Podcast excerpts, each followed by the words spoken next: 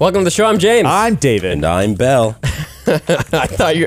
Anyways, we'll laugh. We'll argue. We might get a little too into it, but at the end of the day, they're just movies. Spoiler alert, man. That's just your opinion, David. Next week, we're doing Mission Impossible 4. We're getting into the realm of, you know what? Screw it. Favorite movies only. Let's David go. loves Mission Impossible. You really do. Especially for five six. Today, though, it's the Big Lebowski. I didn't even say it. We're doing the Big Lebowski. Big Lebowski. All the Lebowskis. David, give us your rating out of 10. The Big Lebowski is a delightfully absurd anti movie that will leave you with the delicious, chilled out taste of coffee, cream, and vodka on your tongue and a lingering desire to watch it again in your mind. 8.3 out of 10. I love this movie the more I watch it. The first time I watched it, I was like, yeah, it's pretty good. And then you watch it again and you think about it and then you watch it again and like all the jokes start to seep into your brain. And I just, I just fucking love it. Nice. I think some would say only an 8.3. It's true. I think so. I feel like I have a hard time. I don't emotionally connect with the movie. I think intellectually, on a level of humor, on an absurd level, I really enjoy it, but I'm not like moved. Yeah, yeah. True enough. Bell. Uh, this was a weird one to write a slogan for, so sorry if it's bad. But Bob's Burgers, The Simpsons, Sex and the City, The Big Lebowski. What do these have in common? They're all sitcoms that got movie.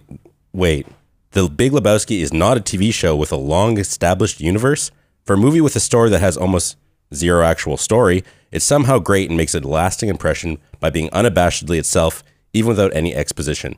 But that's uh, just like my opinion, man. Whoa.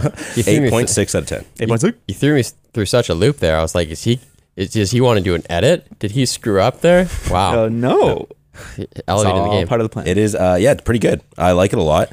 I'd put it in the ranks of like Hot Rod and Anchorman for like lasting cultural impact on a certain generation. I just don't know if I it. The story is good. It's just really fun to watch. It's very absurd. Yeah. We can Oh, talk about that's it. such a weird comparison you just drew. Anyways, uh, my slogan's a cop out. This movie is like Pulp Fiction for Rileys. Basically, I was just like, this is similar to Pulp Fiction in some ways, like in its era and aesthetic and setting, but it's like, it's not Wes Anderson, but it has the elements of Wes Anderson that I think appeal to Riley. So I mean, that's why I thought that. Anyways, Fair enough. The stupid slogan. Nine out of ten. I think it's a dope movie. It's sick. and I think it, it's deserved of its cult status. Yep. I, I, I said last episode that I was going to find out why people like it because I had watched it before, maybe never to the end, maybe I fell asleep every time or something. But mm-hmm. I on this watch, I was definitely enhanced and definitely was like, I get it. Yeah. this movie rules. There's some amazing jokes just nonstop, and like they're so layered in there. Like one scene will have like seven different layers of joke, and they'll just kind of like slowly release each time you watch it. This movie's Some of them are so fast, So so, fast and subtle. Like they're talking about, it's just like a complete tangent where they're talking about how the father of the kid who stole the car is this writer who wrote the best seasons of this show. Oh, yeah. and they they just start like singing this guy's praises, and then just end end that whole tangent with. uh and yet his kid's a fucking dunce. Yeah, some of the I think some of the best characters ever. But we'll talk about that after we do some of the best sponsor reads. That's right. Thanks to Storyblocks for sponsoring today's show. Ever need a quick clip for a video but didn't have the capacity to make it yourself? Storyblocks helps you bring your stories to life without sacrifice due to time, budget, or resources. There's over a million royalty-free assets for you to choose from, including 4K HD footage, Adobe templates, music, images, and a wide array of diverse and inclusive content. There are subscriptions for every budget, so you can choose the plan that works for you from their unlimited all access plan that gives you unlimited all access to video and audio downloads to enterprise licensing, so your entire company has access to assets as you need them. We use Storyblocks to Linus Tech Tips, so we don't always have the time to go out and get the perfect B-roll shot, and it's also raining and dark here. So uh, we use them all the time, and it takes our videos to the next level, and it can take your videos to the next level too. So check out Storyblocks today at storyblocks.com slash TJM. Our next partner, what? Who wrote this? Our next partner has a product I use literally every day. I started taking AG1 because I wanted better gut health without having to take pills slash vitamins. Are you using it every day? This is for Athletic Greens. It tastes so good. I actually drink it every day. I haven't gotten any. Oh, because I took Wow. it. Nice. It's Take it off the top. It hits his desk I first. do, Yeah, I drink want it. some. Each scoop of AG1 has 75 high quality vitamins, minerals, superfoods, probiotics, and adaptogens. They're like transformers that make you cool. I feel them. It's got less than a gram of sugar, which is the key, and no tasty chemicals or artificial additives, while still tasting great because it's made in New Zealand and they're good people. Each pack costs you less than $3 a day. It's time to reclaim your health and arm your immune system with convenient daily nutrition. Nutrition. Just, uh, it's just one scoop in a cup of water. You don't even need to drink milk, you milk drinker. No need for different pills, no need for supplements to look out for your health. Athletic Greens is going to give you a free one year supply of immune supporting vitamin D and five free travel packs for, with your first purchase. All you have to do is go to athleticgreens.com slash TJM. Again, that is athleticgreens.com slash TJM to take ownership over your health and pick up the ultimate daily nutritional insurance. and yeah, end an ad read with insurance. That's a sexy word. Thanks to Manscaped for sponsoring today's sexy episode, Manscaped's Lawnmower 4.0 is designed to keep your family jewels safe with their ceramic blades featuring skin-safe tech to reduce nicks and cuts. Leave the cables at home with its new wireless charging system that is compatible with most Qi charging pads. It's cordless, it's waterproof, it gets 90 minutes of use on a full charge in case you got a giant bush and you need them minutes. Head to manscaped.com slash TJM20 and get 20% off and free shipping today. Are you insured against nicks and cunts? Insure- did you, did you Nicks and cuts? Uh, whoa. so let's put a, editor put a subtitle that says cuts. Yeah, cuts. strong entry into the podcast, Bell. All right, let's talk about this this damn movie. Let's start with I think maybe the strongest element of it, which is the The characters. synopsis. Oh, the synopsis. I gotta read the synopsis. You're right. It's a lot of James voice in a row after those ad reads. In early 1990s Los Angeles, lovable loser Jeffrey the Dude Lebowski is attacked in his home by two enforcers for ki- porn kingpin Jackie Treehorn, who is owed money by the wife of a different Jeffrey Lebowski. One of the goons urinates on the dude's favorite Persian rug before they realize they got the wrong man and leave. Advised by his bowling partners, Walter and Donnie, the dude visits wealthy philanthropist Jeffrey Big Lebowski, demanding compensation for the rug. Soon after this, Big Lebowski's wife, Bunny, is apparently kidnapped, and Lebowski hires the dude to deliver the requested ransom money, $1 million. That night, a different pair of thugs ambush the dude, taking his replacement rug on behalf of Lebowski's daughter, Maud, who has a sentimental attachment to it. Convinced that Bunny kidnapped herself, Walter concocts a scheme to keep the ransom money by substituting it with a briefcase full of his dirty drawers. Um, but they leave the real ransom money in the trunk of the dude's car. While the bowlers bowl, the car is stolen from the parking lot. Shortly afterward, the dude is confronted by Lebowski, who hands him an envelope from the kidnappers containing a severed toe, implied to be from Bunny. Revealing Bunny is one of Treehorn's actresses and lovers, Maud agrees that Bunny staged her own abduction and asked the dude for help to recover the money, which her father actually illegally stole from the family's foundation. Later, the dude is separately confronted for his failure to deliver the ransom by both Lebowski and a trio of German nihilists who identify themselves as the kidnappers. Where's the money, Lebowski? After recovering his stolen car, the dude finds homework stuffed down the seat signed Larry Sellers. Walter and the dude confront Larry at his father's home, questioning him about the missing briefcase. When he's unresponsive, Walter bashes a new sports car parked outside, thinking the teen has used the money to buy it, but the car's actual owner, a neighbor, appears and retaliates by bashing the dude's car, mistaking it for Walter's. Later that night, the dude is abducted by Jackie Treehorn's thugs, which culminates in a drug induced music video dream. Soon after, Bunny can be seen driving by in her car, revealing that she was never kidnapped at all. In a post-coital conversation, which is the fav- my favorite kind of conversation, Maud reveals that Big Lebowski has no money of his own. His wealth came from her late mother. The dude and Walter go to confront Lebowski and find that Bunny has returned, having simply gone out of town without telling anyone. The dude explains that Bunny's nihilist friends had taken the opportunity to try and blackmail Lebowski, who, in turn, had taken the opportunity to embezzle money from the family charity, blaming its disappearance on the blackmailers.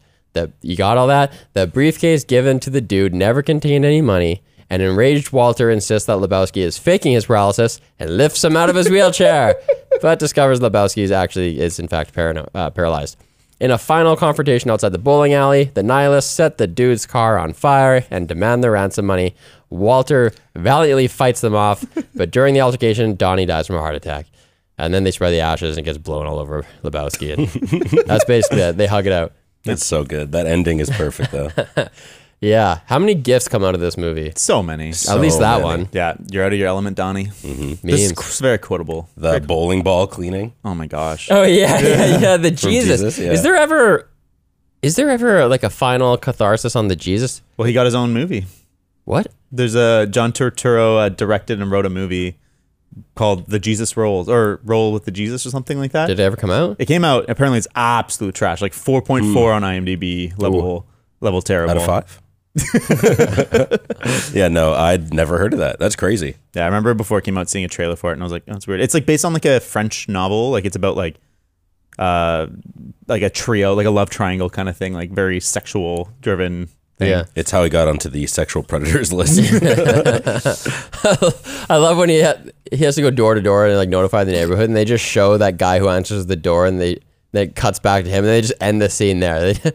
That's just enough, mm-hmm. enough to get your imagination running. Yes. Yes. Yeah, this is a like I said earlier, a weird movie. So I'd seen it once before when I was in high school uh, because my then girlfriend loved this movie. So I was like, yeah, it's pretty funny, but I never really got it. And then rewatching it now, I got it a lot more. And like, man, the dude is an icon. An Ah, for sure. icon. Yeah, when you compared it to like Hot Rod and Anchorman, I was just like raising an eyebrow because to me those movies are funny to like sixteen year olds plus, whereas this is just not really gonna be like it's gonna be way more funny to twenty six year olds plus. No.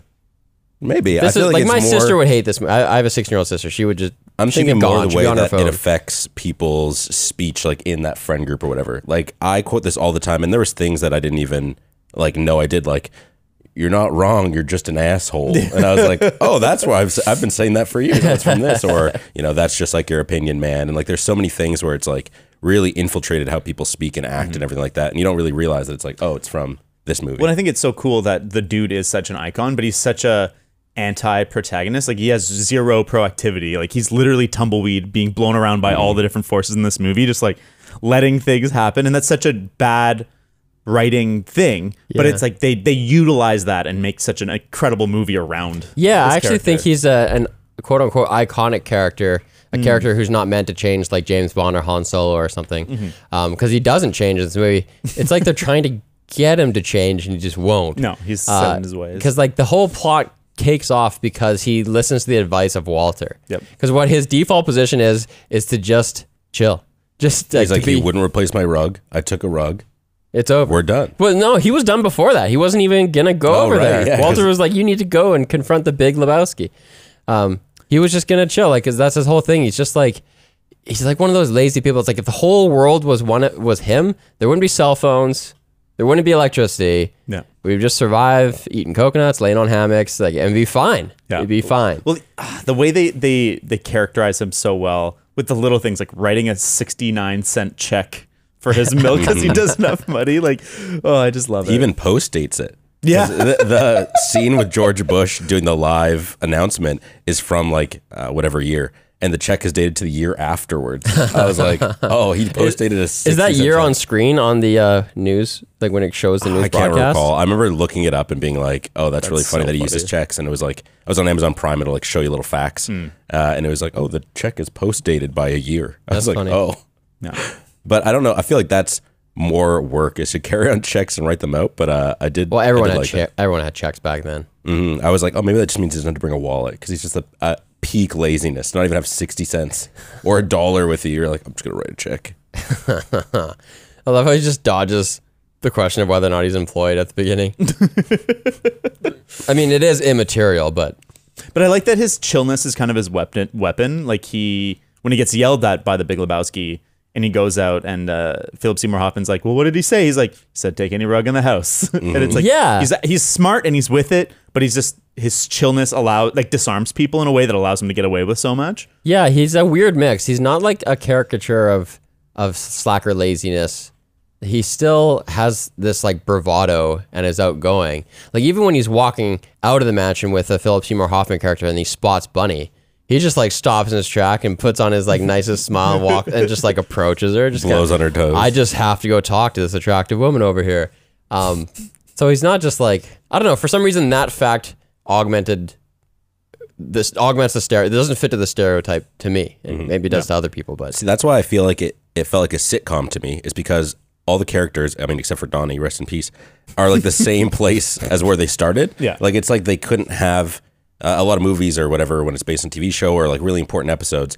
You know, kind of feel like they fizzle out because it has to end back to where the show can continue going at the Yeah. end. So it's like, oh, okay, this is like what feels like almost like a Seinfeld episode, which a show about nothing. You're just like watching a movie and you're like, okay, those things happened. Nobody grew, nothing changed, and we're back to the start. To go yeah, because throughout the whole movie, you're kind of like, why does he hang out with Donnie? Like, or not Donnie? Walter. Walter, yeah, I'd hang out with Donnie. Walter's, Gribble. Walter's is such an asshole. You're like, he's pulling a gun on Smokey was so offside. Yeah. And he's just getting him to so much trouble. He's, he's so insufferable. He just waits to talk. He's a dick. But then, so if the movie didn't end like with them hugging and kind of resetting back and, and seeing the dude and, and, uh, Walter. Walter as like a yin and yang, then the rest of the movie wouldn't make sense. I did like your offside pun, by the way. Pulling a gun on Smokey offside because he crossed the line. Intentional. yeah, but uh, I agree, and I feel like part of it could be again that uh, the dude is just so chill that Walter wants to hang out with him. Therefore, say no. he's going to accept it.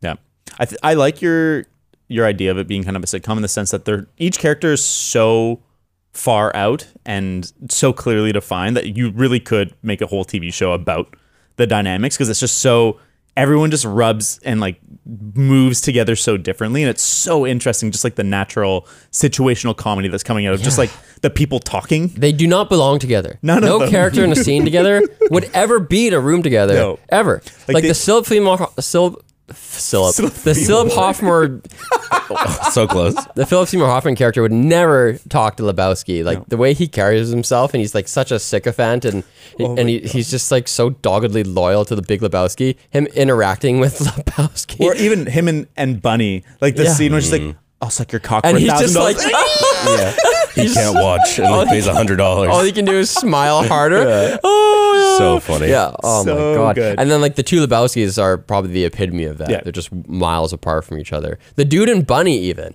Yeah. It's like how's a woman like that going to talk to a guy like this? yeah But he approaches her still. yeah He's got a nice smile. He can do. I feel like he can do it. He's like a Oh, Jeff he Bridges killed he's it. so charming Yeah, he's so I, charming I was infatuated from the start. I was like, dang, this guy's cool. And it's funny because I looked up afterwards. It's like all the clothes he wears in the entire movie are his own clothes. I'm like, oh, no wonder it like fits perfectly. It like is. It feels like the, hair is dude is a good. real guy. there couldn't be better casting like it's like that just is Jeff Bridges I feel like every role since The Big Lebowski he's just he's kind of just been Mm-hmm. been that that vibe What are, the- what are his other noteworthy roles? Tron oh He's- yeah. what?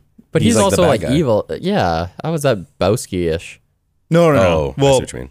the the the not robot version of that character is more uh not R.I.P.D. uh oh, what else I don't know This is the research section of the podcast. Yeah. where we sit in Yeah, silence and look His next movie is called The Old Man. hey He, that's he does really well in that one. He's like the same character. Yeah, he's got that kind of like intimidating, paternal kind of vibe, like a big forehead type of actor. Iron Man I don't know, man. Oh, Oh, True Grit. Yeah. Okay, not quite the Big Lebowski vibe, but I feel, I feel like it unlocked a new era of his career. But maybe it's just I didn't know his stuff. Man, at stare, Man Who Stare at Goats was probably Yep. Bowski-ish. I haven't seen that one though, but I guess Yeah, no, we got to do more Coen brother movies. I know we've barely done any. We've done um, uh, No Country for Old Men, and I is that this? it? Yep. It's funny. I, I find this reminds me of No Country for Old Men in the sense, like No Country for Old Men's kind of nihilist, where it's like nothing matters or is no connection to anything, and this is more absurdist in the sense that like nothing matters, just live in the moment, live in the the joy, and like that's why the dude is so emblematic of this idea. Like there's a whole religion called like dudism, and you can like you can see why it's like Yeah, his life. latter His, dude saints. he's such a he's such a loser and when you look objectively at his life like his toilet I, I really noticed it this time how fucking disgusting his bathroom is but you're like i don't care he's so cool and you're like the way he's living his life he seems like genuinely kind of happy and like Yeah, I actually would have described him as nihilistic if the movie hadn't spent so much time uh, Yeah, making fun of nihilists. nihilists. So, is he- making fun of Niles the entire movie. it's not fair so what about him makes him not a nihilist. Like, cause he kind of he seems like he is different from Walter in that like Walter cares about order and rules and is like a patriot and he wants to the world should be a certain way. Even though he's living in the past, he still thinks it should be that way. Whereas the dude is more like whatever the way the world wants to be, that's up to the world. I'm going to be standing outside of it mm-hmm. and just kind of existing how uh, through it like kind of just like I'm liquid and I'll run on whatever gutters the world constructs. You know what I mean? And he smokes a lot of weed. Yeah. Well, I feel like He's just going to get away with whatever he can get away with. He's like just like a bottom feeder. I feel like the movie goes out of its way to make him feel out of place and feel like everything in this movie is sort of out of place. Like the opening is a shot of tumbleweed rolling through the city and it's like Western music and it's Western font. And then it like pans up and it's like 90s LA and you're like, okay. And then it's about this like, it's this film noir with this weird stoner dude. And it's like, uh, it's absurd. So it feels like that there is no reason to everything, but it all feels like it's just like nothing in life has its place and you can't know for sure. But it's, yeah, I, I don't know. I guess it's an intangible element that makes it. But he's also presented as a man who's like perfect for his time.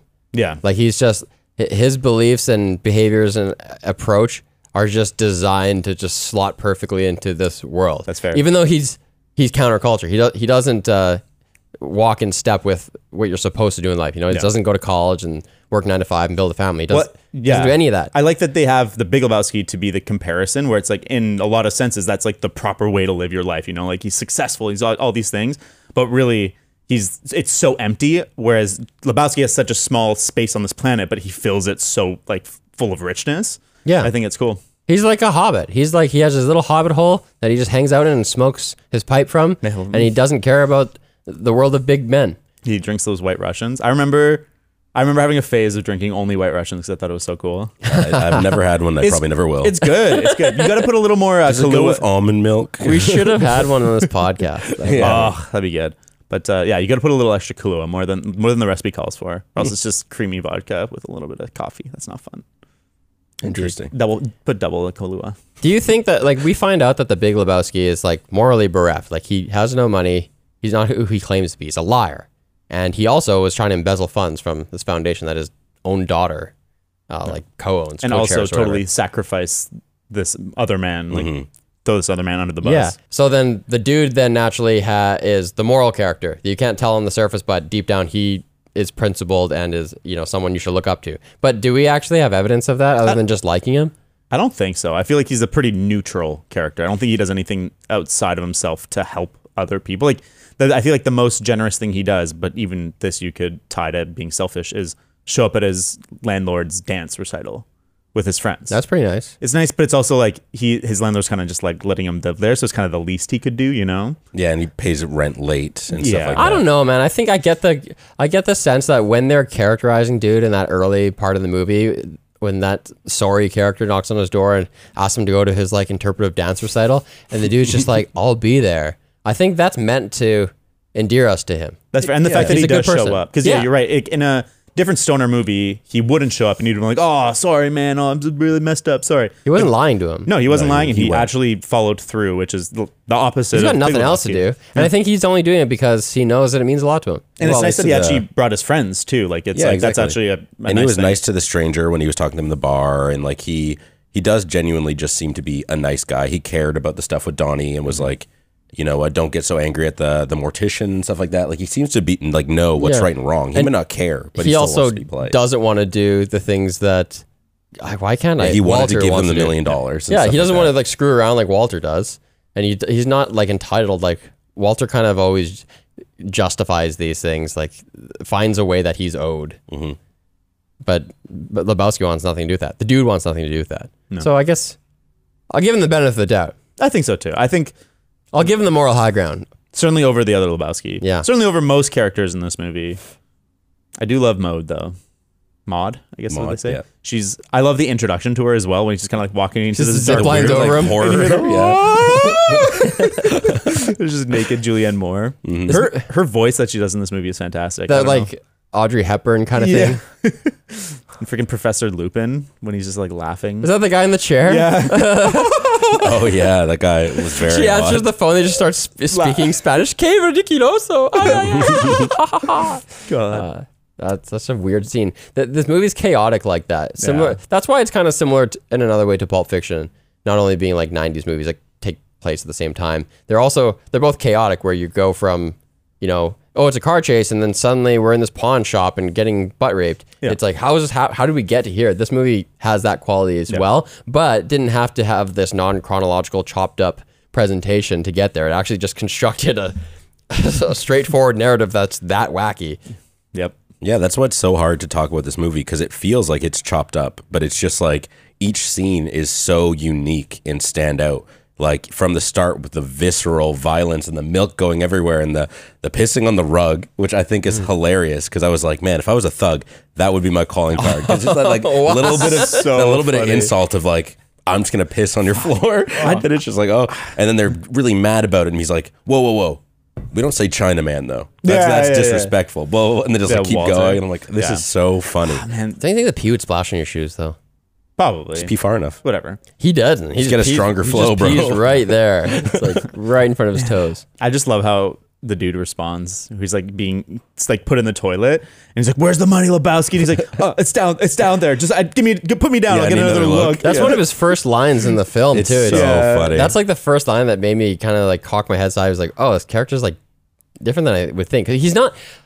Again, this goes to the, the- his whole bravado when he's like approaches Bunny. It's like he's not like a sniveling, like coward kind of like path of least resistance character. No. he's like continually trying to uh, fight against authority. Even when he's when he meets the the Philip Hoffmore Seaman character, and and uh, he, they're going over all those different plaques, and he just keeps touching that one, and he just tells him not to touch it. but he just keeps. And then as soon as he tells him that, he does one more little touch before walking away. Yeah. he just has to Yeah. s- stand up to authority at every sense Well, all I the didn't. time. I didn't pick up that like when he's talking to Mode after sex, Maud. How do they say it in Maud. this movie? Um, he's like, "Oh, I was one of the Seattle Seven. Like, and I was like, "Oh, that's like a real thing." Like he incited riots and was like part of a real counterculture thing, or at least like certainly the character. Uh, and I thought that was interesting that they kind of gave him more. mm, Like a bigger role in the world that he's sort of backed away from, and I think that characterizes him in an interesting way. Where like, if he felt like it made sense, he would totally step forward again and be b- this bigger character. But he's just kind of happy to be in the background. Yeah, he also uh, says he co-authored the Port Huron Statement, which is, which is uh, I, I, re- I looked that up. It's basically like this paper that these um, the student society created in Michigan uh, for like how a democratic kind of society would work. Ah, I see. Um, without having the um, that system that they have in the states where the electors actually vote and you only vote for the the electors. Um, yeah. So I guess so. He says he penned that. So, but I think the broader point of saying those things is just other than being like a, a humorous kind of backstory is that it's also this trope of when you're young and idealistic, you do all these things, and then you get older and you're just like, Duh. Yeah. And then then you just relax. I also love it because when he he is not great at reading. Anytime he has to read something, it takes him forever. Like he's reading the ransom note. He's like, "Bring the girl out." To, I'm like, "What is taking him so long?" And there's something else where he's reading it. He's like looking at it for a long time and just like nodding. And I'm like, "This man cannot read. There's no way." I think maybe they just did that for the audience's benefit. Also, he's always high. That's true. Mm. My favorite story, one, one of my favorite stories about this Well, movie. The audience's benefit because the note is up on screen for that whole time, oh, right? that's true. And I think there's another character talking. Oh, yeah. So like they need to give you enough time to hear what they're saying and read the note. just chaos, just Maybe. chaos. I or was- he can't read. Yeah, we'll I'm- never know. I'm reading the same speed as forever. Lebowski. yeah.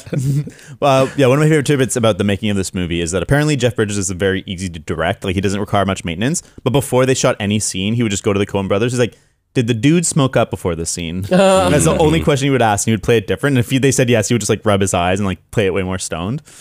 I think the one of the strengths of this movie is how like authentic or how like that's not quite the word. Maybe sure, authentic. Every portrayal feels like it doesn't feel forced or like acty. It just feels like everyone kind of settles into it. Mm-hmm. Apparently, they had weeks and weeks of rehearsal. Like they just got lucky with the timing and schedule, so they rehearsed a ton. There's no improv in this movie, which surprised Yeah, me. there's Oh, like one weird. line. yeah, which I would have expected. What's the feels one so- line?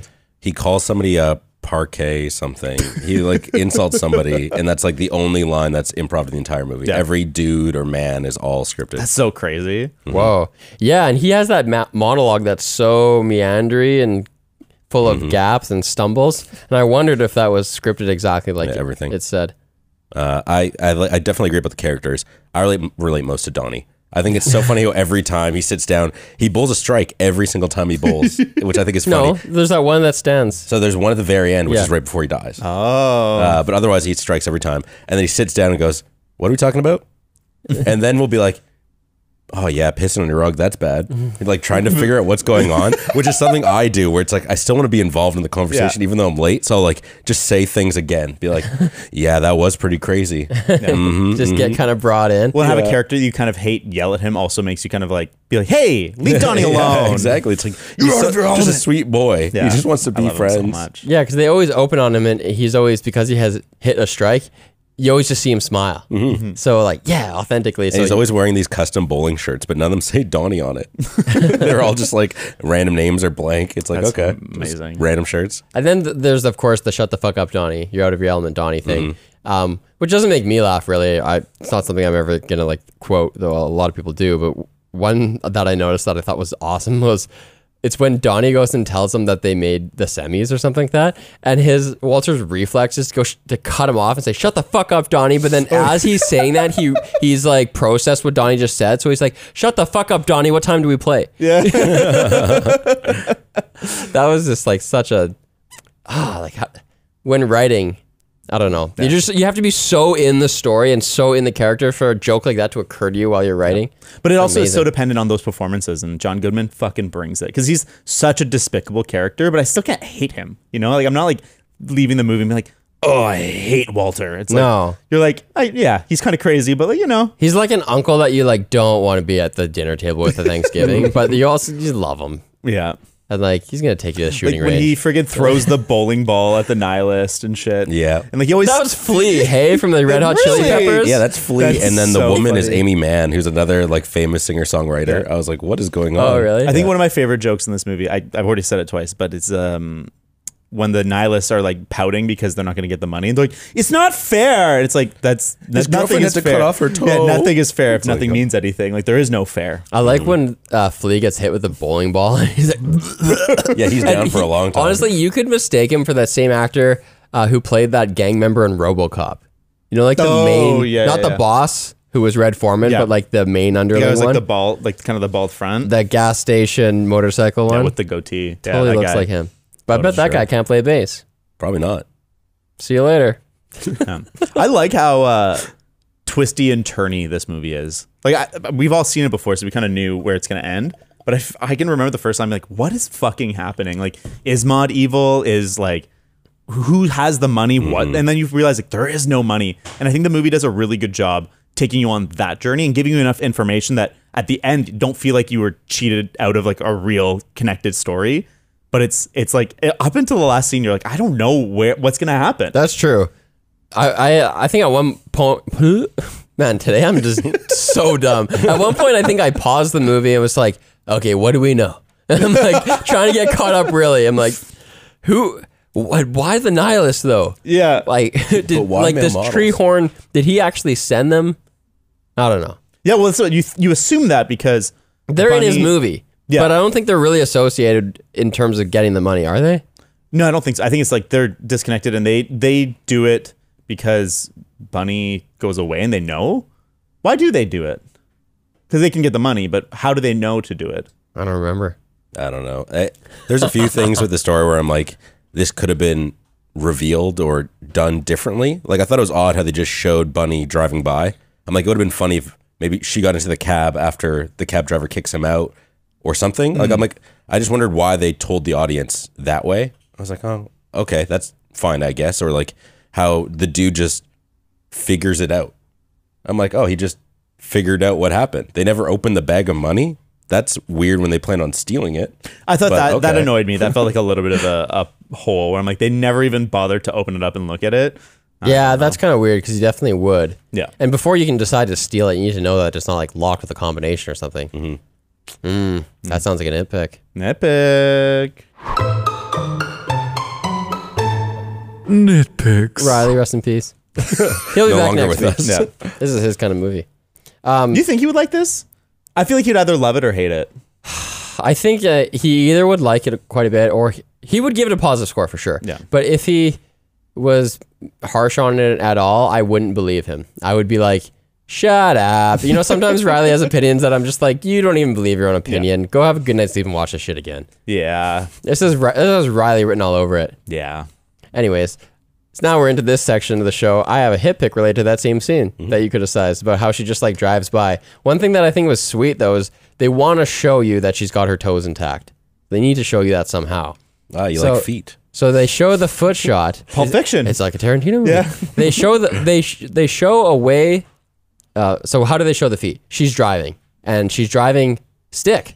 So she needs both feet to drive stick. And they, so they have they found an activity that they, they could show both feet doing something. Yep. And in a normal car, you only use your right foot, and your other foot would just be sitting there. But because it's stick, she uses the left on the clutch and the right on the accelerator. And it's just as far as visuals go and like visual storytelling, we need to show both feet, all the toes on the feet. The feet should be active. That's just a great way to do it. Yep. So that's way better than getting in a cab. I Or guess she'd so. be like Plus, barefoot. I mean, her Roman sandals. her uh, license plate is Lupin, which is rabbit in French. 'Cause Her name is Bunny. Mm. Ah. Lupin. Lupin. Uh, this is like not really a, a nitpick for that scene, but I think her her pinky toe doesn't have like a toenail or something. I couldn't, I can't see it. Like it's so I, every time I watch it, I'm like, wait, was it her toe? And Is I'm that a hammer toe or something? yeah, Is it's just what like that's I don't know, like it just disappears. Maybe it's just the lighting, but her right pinky toe, I was like, there is no nail. so like, did they? I don't know. But There's no not. toe there. What's the deal with when they reveal the person whose toe was actually severed? She's wearing a cowboy boot that's had the toe cut off, like Yeah, so the it could- top of the. so it could breathe or so it wasn't so cramped in there. Maybe. Like she couldn't just choose sandals. Like what's the deal with that? Why a cowboy boot? Maybe that's all they had. Maybe they're poor. They, they, that's why they need the Yeah, that's money. Uh, hit pick, man.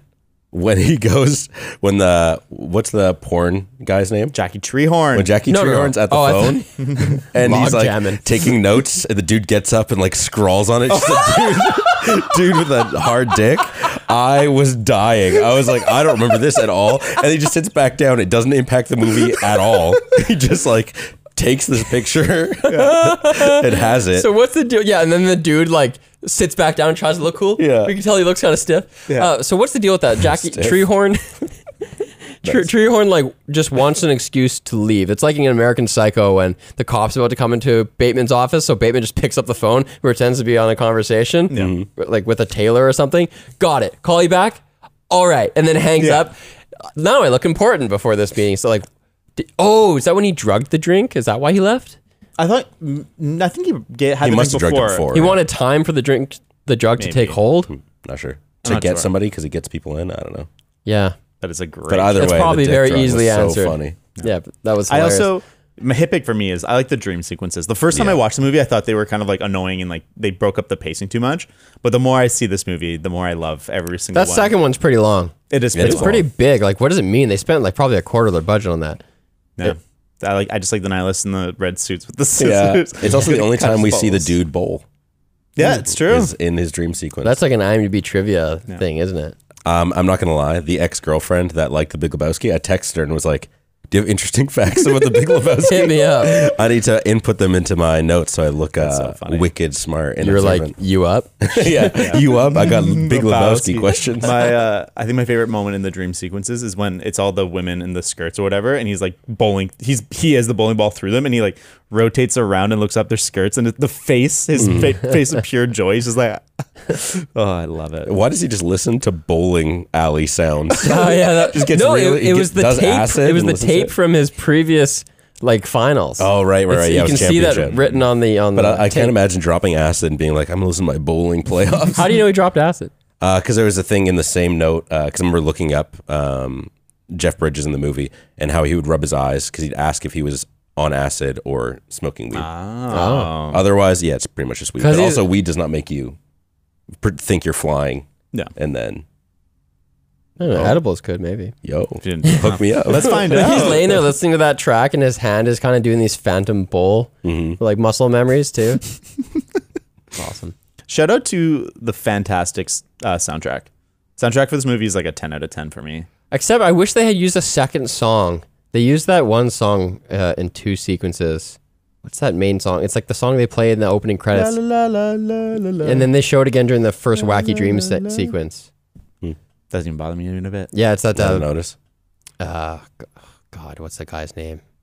Sings that song. Times they are changing, guy. Oh my God. Bob Dylan? I'm yes, that's his song. That's is it his not? song. Oh, maybe Is it not? I don't know.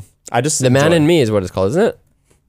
Yes, I don't know. I'm pretty uh, dumb today. You're fine. It is. That is. That is. See, you're smart. Mm-hmm. I'm so smart. so smart. Just slow. I just I'm uh, the dude. Mahalo. What they Mahalo?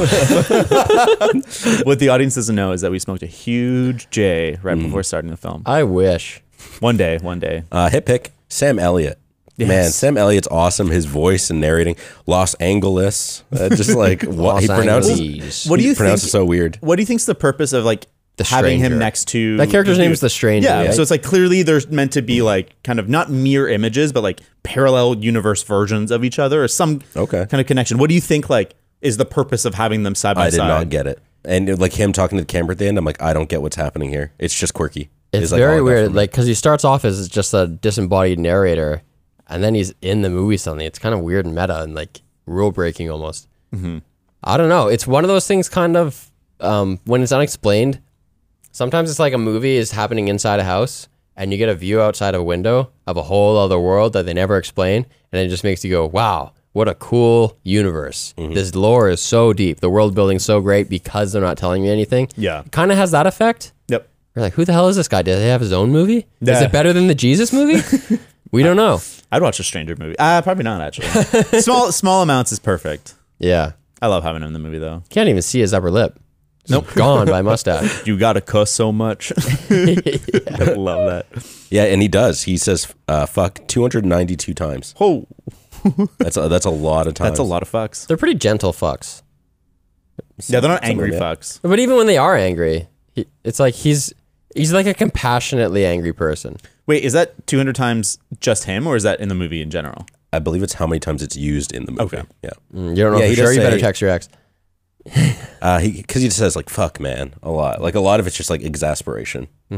He does get increasingly exasperated in this movie. Yeah, he's Start- just exhausted. Yeah, he like starts to make mistakes. Like he's I didn't actually find him very compelling. Um, at the at the end, like when he's with Treehorn and he's giving, or was it when he was with the cop? He's give, he's with the cop and he's trying to give his like grand theory of what's going on. It's cop's just so funny. incomprehensible. I think that's got to be like the darkest hour for the Yeah. character. It's like, man, you really are just one of those scumbags that don't make any sense. Nobody. Yeah, like, Yeah. Yeah, that cop scene, he he was definitely at rock bottom. But getting the cup thrown into his face and then beat up on the floor, I'm like, dang, that was that was a good throw. I was really impressed by like the sheer velocity getting hit with that cup.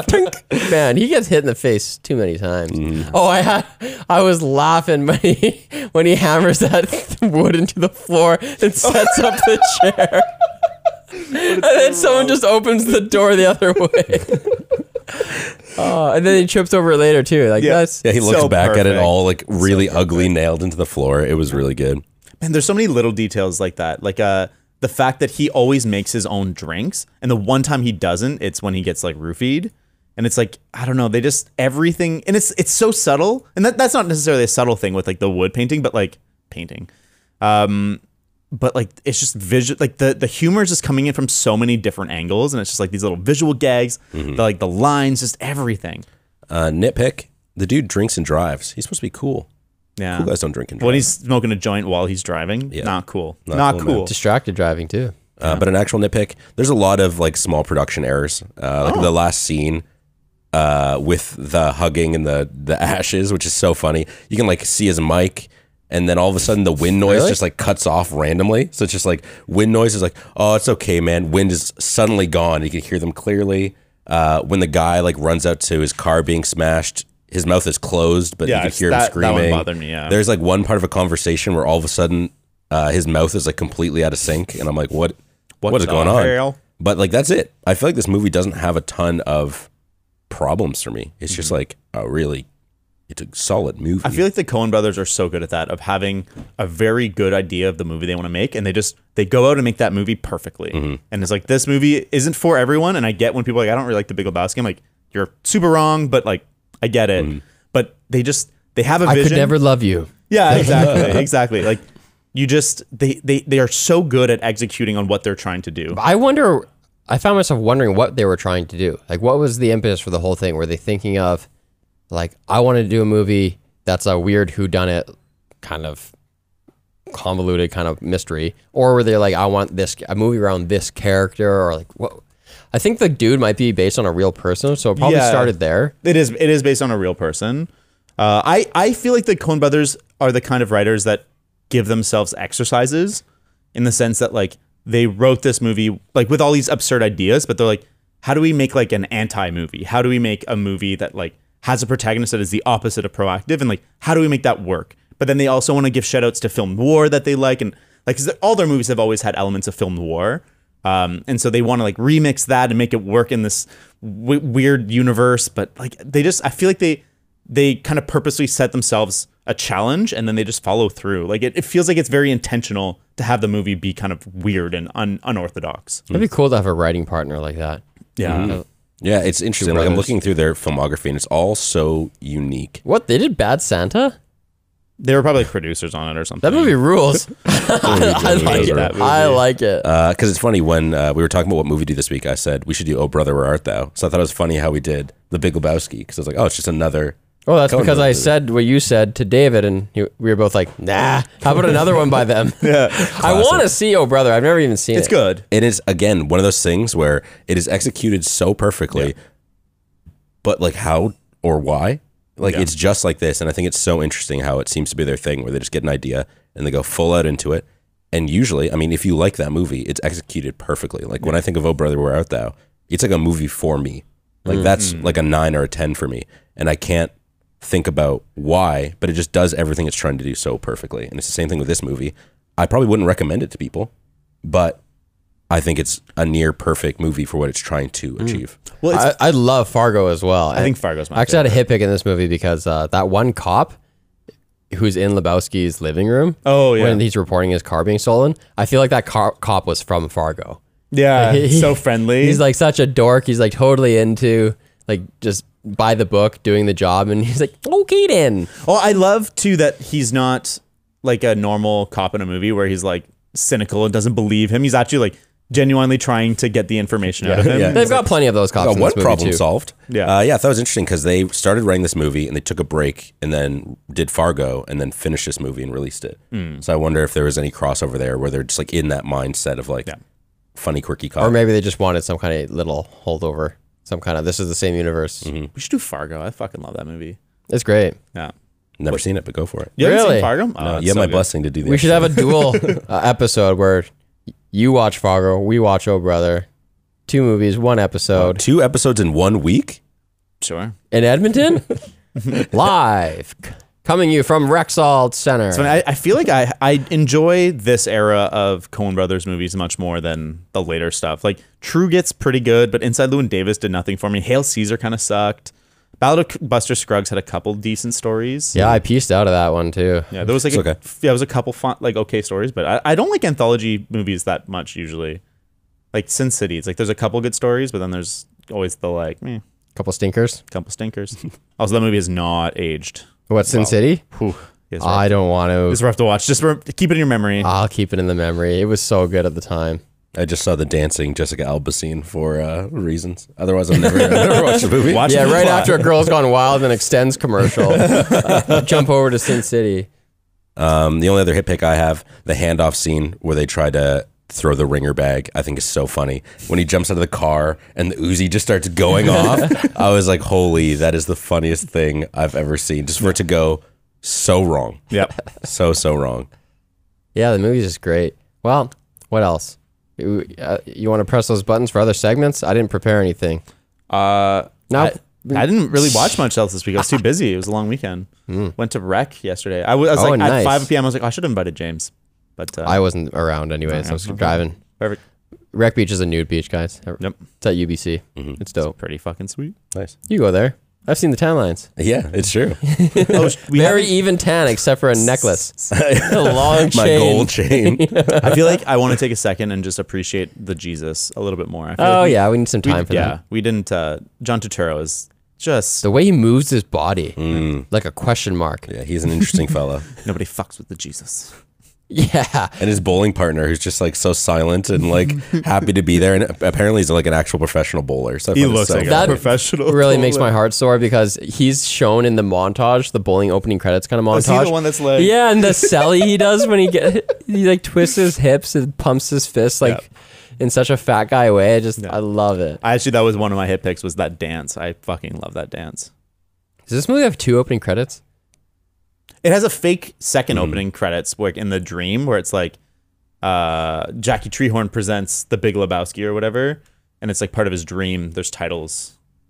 But there's also when the uh, Sam Elliott character is narrating, there's names coming up on screen. Then some movie happens, and then the bowling montage has it's like an actual opening credits. I guess so. That it doesn't even click for me. Huh. Is I can't even tell you if that's uncommon or not. It's Like, not for, that, that's for, not for the era. Common. It's a it's a great movie. Whatever. Whatever. What do you think is the best compliment for this movie? Like a second movie, like a double feature for this movie. I think Car- I would do like Fargo and this. I think it'd be a fun A combo. double Coen brothers. That's a cop out. Let's go do a non Coen totally. brothers. I mean, I, I thank you for choosing any movie. Thank you, David, for participating. like Clerks? It's like the it's the same Okay. kind of era. It's just different people, and they are still kind of nihilistic, don't care, hate the world. But it's like the negative version of the dude. I would go with Dark Knight Rising yeah, or Rises. Rising. Rises. Imagine. It's a different imagine Bane and then the dude. this is the worst, the worst pairing ever. Fear and Loathing in Las Vegas. Oh, Put that on as the third movie of the night. Yeah, You Google this? Is this a thing you can? I just said stoner movies, and I'm like looking at like f- noir stoners. Hmm. Well, Stoner noirs. this podcast is getting a little meandery, Uh, stonery. you haven't even hit all the buttons yet. Like, What- uh, what- What do you about mean? fan service? Ah, I'm a big fan of this show, and I want all of the. do you have segments. something? Yeah. All right, hit the button, David. Oh god.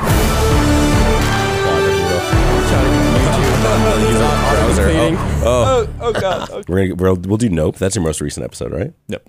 Uh, like this comment from real HKV. Is it real like R E E L? No, Ah, okay. I know you really messed that up. Uh, if you have a, a free name change, use it. Two shows per week would be amazing. Like one which you've seen already and a new one. One that I've seen already, or one that he's seen already. The new one. Yo, real. You, you, the reader, have seen already, and a new one. Hmm.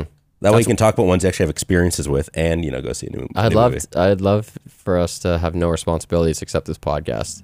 It would That'd be be the nice. Don't let your sickest. dreams be memes. I Make it would happen. actually read the IMDb, see the movie more than once. Mm-hmm. I love when I have time to like yeah do re- research. I'm like, oh, yeah. Read the screenplay. That's great. Oh, I could have done that with this one too. It'd be It would have been the movie. bet. They didn't. They didn't do anything different. It would have just been the movie. Yeah, but it's still even in those cases, it's still nice. No, it's not the same because you get to see this the action, the stage direction And how it's yeah. of like, you know, just the description of what, what do they say? Turn on the the cap the audio captions. Yeah. so like the lady's describing it to you. yeah, like how do they scoffs. describe the Jesus, uh, his celebration after doing a strike? Like how do they describe? Rhythmically pumps. Yeah, how do they describe his mannerisms? You want to Licking the you bowling see that? hole. Mm. Although they, they direct their own stuff, so they can be more sparse because it's That's like fair. they're just trying to remind themselves how they want to see it because they're gonna direct how they want to see it anyway. Did you guys know how they got their start?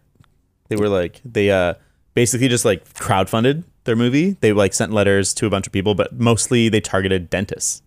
So they got like they would get dentists on like a thousand dollars to buy a share in the movie uh, for Blood Simple, which was the first movie, uh, and they just ra- they crowdfunded. They like crowdfunded before crowdfunding was a thing. And Oh, uh, I seem to dentist. recall a podcast or something similar. To that. There was like a I'm sure like I'm a missing group of dentists who acted as venture capitalists for Hollywood. That's awesome. You know, the dentists are the most depressed occupation. Everyone knows that. Well, you need to invest more into Okay, movies. I'm sorry. I'm sorry to offend you. Come on. Didn't know your dad was a dentist. I wish. I wouldn't have this job. yeah, I'd, I'd be places, man. Places with nice teeth. All All right. right. Hit the now playing button. What? Oh, God. I'm quiet. It's taking over, man. I want to go home. Okay, what's going on? What's what are you What are you- watching? what, what are you watching? I can't go home yet. Yeah, yeah. am I still watching? I'm trying to kill time so I can go. I was water skiing this weekend, man. I didn't watch any movies. what? Yeah, That's crazy. I listened to the WAN show in the car. That's it. How about you? I'm sorry to listen to that WAN show. Uh, That there was some rough. technical issues. Yeah. Uh oh. Um, myself, well, I got my Steam Deck, so I've been playing. You have a Steam Deck, Steam okay. Yeah, Luke uh, Lafreniere gave me his pre-order. So I Ah, got, La Friend, eh?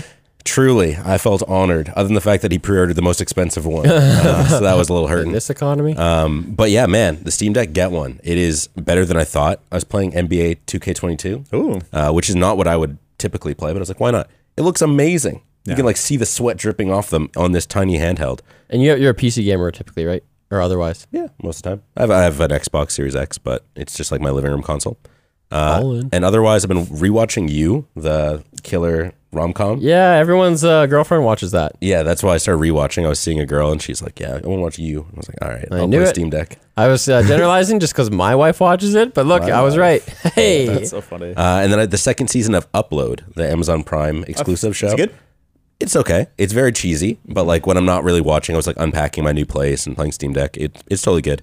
Uh, I like future Earth stuff where it's not like so far dystopic or we're in space.